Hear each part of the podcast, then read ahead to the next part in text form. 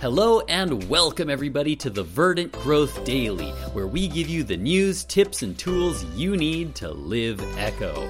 My goal is to help put you in the right mindset to live much more in line with your own values and to change your life to make it more fulfilling, sustainable, and balanced with nature in just 10 unedited minutes a day.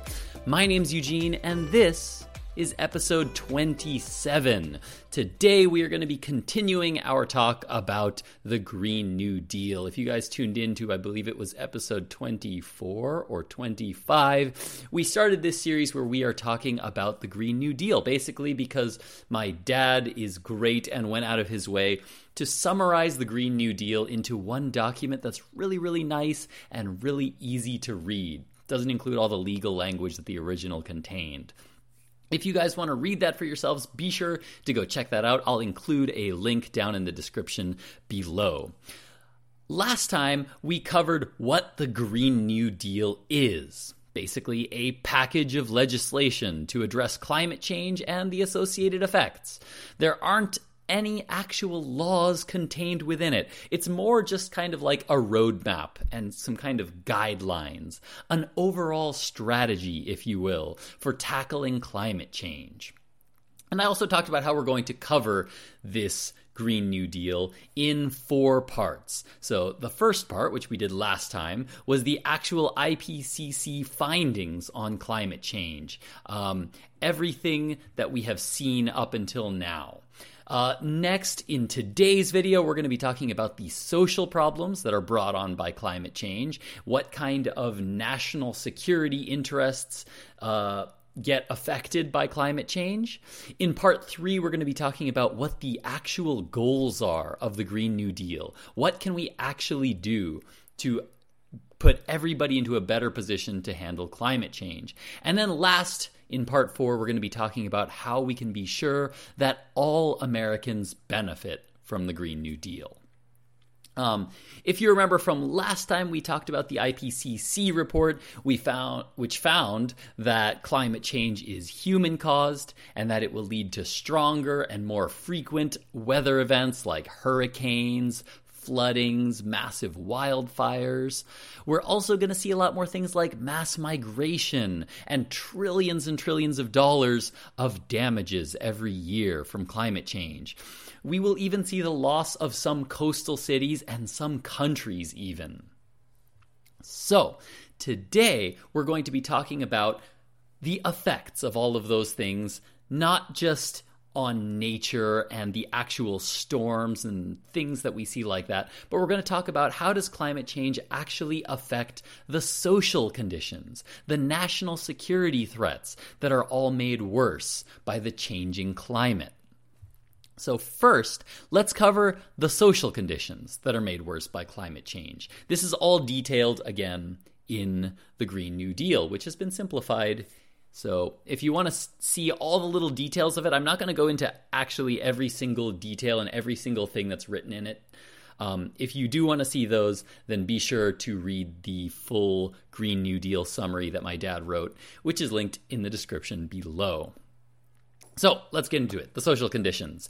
So the United States is currently experiences, experiencing several crises with life expectancy generally declining, and the basic needs of people, such as clean air, clean water, healthy food, adequate health care, housing, transportation, education, are all decreasing in, quality or are just becoming increasingly inaccessible to a significant portion of the United States population.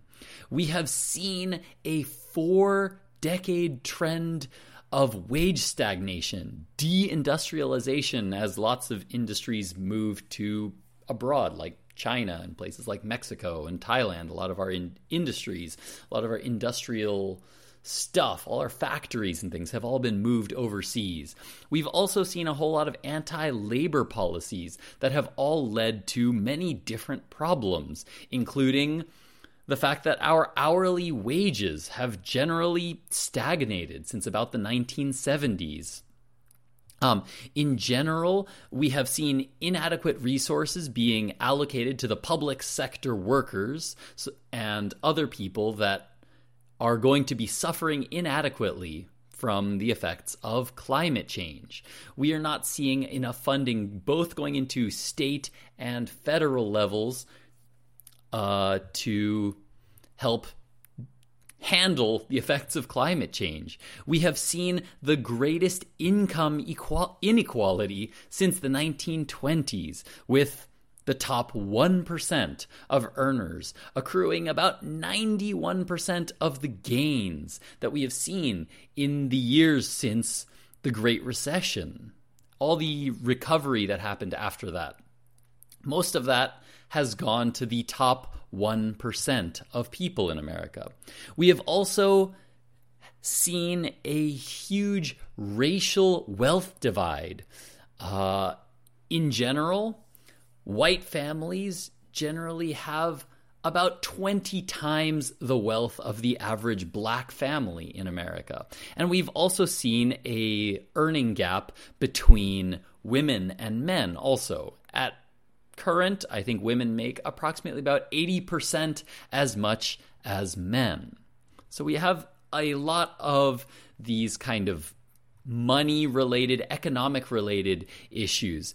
And all of those are going to get made worse by climate change. Climate change, pollution, all the environmental destruction that we've seen have made all of these racial, regional, social, environmental, and economic injustices worse because climate change affects indigenous people, communities of color, migrant communities, deindustrialized communities, poor people, elderly. It affects all of them more than it affects just your average white family. So, there are a lot of social issues that also get made worse. A lot of times when we talk about climate change, most people end up talking mostly about the big flashy effects that you can see, right? The wildfires, the rising sea levels, the mass extinction events happening. But it has a lot more nu- nuanced effects in our everyday lives and our everyday societies as well. People with less money and less resources just don't have the money to be able to handle the stresses that come from climate change. This is also eventually going to affect US security interests as well because of all of the economic things that I just talked about, but also the environmental uh, and social stability of other countries around the world. I mean, in general, America is relatively well off financially. So we're going to be able to handle the effects of climate change much better than some other countries. Poorer countries like Africa or places like even Thailand or Vietnam, Philippines, some of those places, they don't have nearly the amount of resources to be able to deal with all the problems that will come from climate change. And so that means that climate change will essentially act as what they call a threat multiplier. Basically, people who are already suffering in poorer countries may start to feel like, you know what? It's fight or die. We don't have food. We don't have clean water. We don't have clean air. We are seeing increasing heat stress.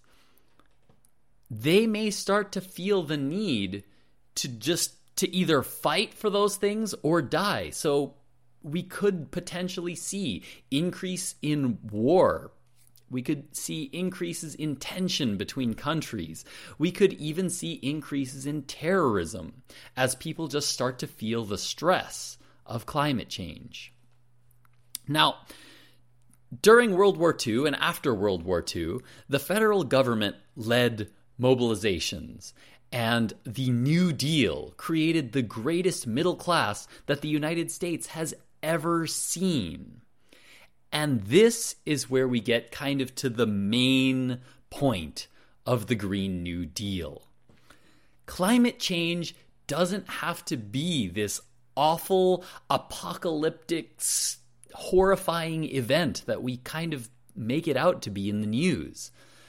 We can look at climate change as an opportunity.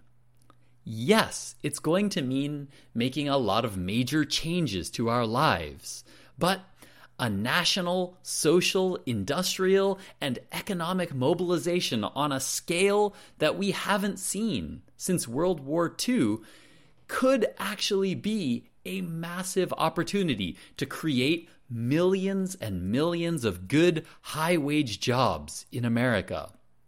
Not jobs abroad, not jobs in China or in Mexico or in Thailand, jobs that we create here in America. Well, there in America, seeing as I'm currently in Japan with a planned move to America soon, but it can also provide unprecedented levels of prosperity and economic security for all people in America. We can use this to counteract all of these systematic injustices that we've seen up until now by helping communities that are less prepared to deal with all of the negative impacts of climate change, we could potentially reduce those wealth gaps that I talked about. We could help those communities that are going to be affected more and put them into positions where they can actually benefit from all of the mobilizations that our government puts through. We're going to have to create jobs. We're going to need to add new infrastructure to be able to handle all the renewable energy and all of the infrastructure designed to protect us from the floods, the hurricanes, and all of that. That's going to create jobs in so many places where right now it is primarily people that don't have money, primarily communities of color. And by creating jobs in those areas, we will be helping to support those communities. This is a huge opportunity, and this is my favorite part of the Green New Deal. It looks at climate change as an opportunity to grow. It's an opportunity to move forward as a species. It's an opportunity to live more in balance with nature and to appreciate and respect the home that we live on. This is something that we need to do eventually. We can't live on fossil fuels forever. Why? I mean, eventually we're going to run out of fossil fuels. So at some point, humanity must switch to renewable energy. We must deal with climate change. We must reduce the amount of carbon dioxide and other greenhouse gas emissions that we create we must reach a balance point with Mother Nature and planet Earth. If we've got to do it eventually, it's better done sooner than later, before we see all the massive species extinction, before we see entire cities go under the ocean. So, I, I really look at the Green New Deal as this amazing opportunity that everybody should be supportive of because it's just going to catapult not just our not just our current country, not just America, but the entire globe into a better place. So that's what we're going to be talking about next time. What can we do? How can we actually fight climate change while making life better for all Americans? It sounds like a dream at this point, but it's not. It can happen. And that is what we're going to be talking about next time. So be sure to tune in tomorrow when we talk about part three of the Green New Deal. That is the goals. What are the actual goals and action items of the Green New Deal? Be sure to tune in for that. And thank you guys so much for tuning in today. Thanks so much for watching and listening. If you want to come and uh, interact with me live, then be sure to subscribe to me on YouTube and be sure to hit that notification bell so you can get notified when it goes live. Be sure to find me on social media in all the places down below. Recently, I've actually created a new account on Reddit, and so I've become really, really active in the r slash sustainability uh, subreddit so if you come on there, you can actually find me pretty active there. I'm actually creating posts and starting a lot of discussions there in sustainability. So I'm actually kind of excited to to kind of become involved in that community as well. So find me there as well. Be sure to hit subscribe if you are listening as a podcast as well. I really appreciate every subscription that I can get as a podcast as well. And remember that when I do get to a hundred subscriptions on YouTube, I am going to be donating a hundred dollars to a climate change uh, charity, a charity that is going out of its way to fight climate change. So I'm looking forward to doing that as well. I'm currently sitting at a cool 58 out of 100 subscriptions, so just another 42 to go, and I'll be able to donate that $100. Thanks again so much, guys, for tuning in. I really appreciate every single one of you. Thanks for watching, guys. Eugene and Verdant Growth out.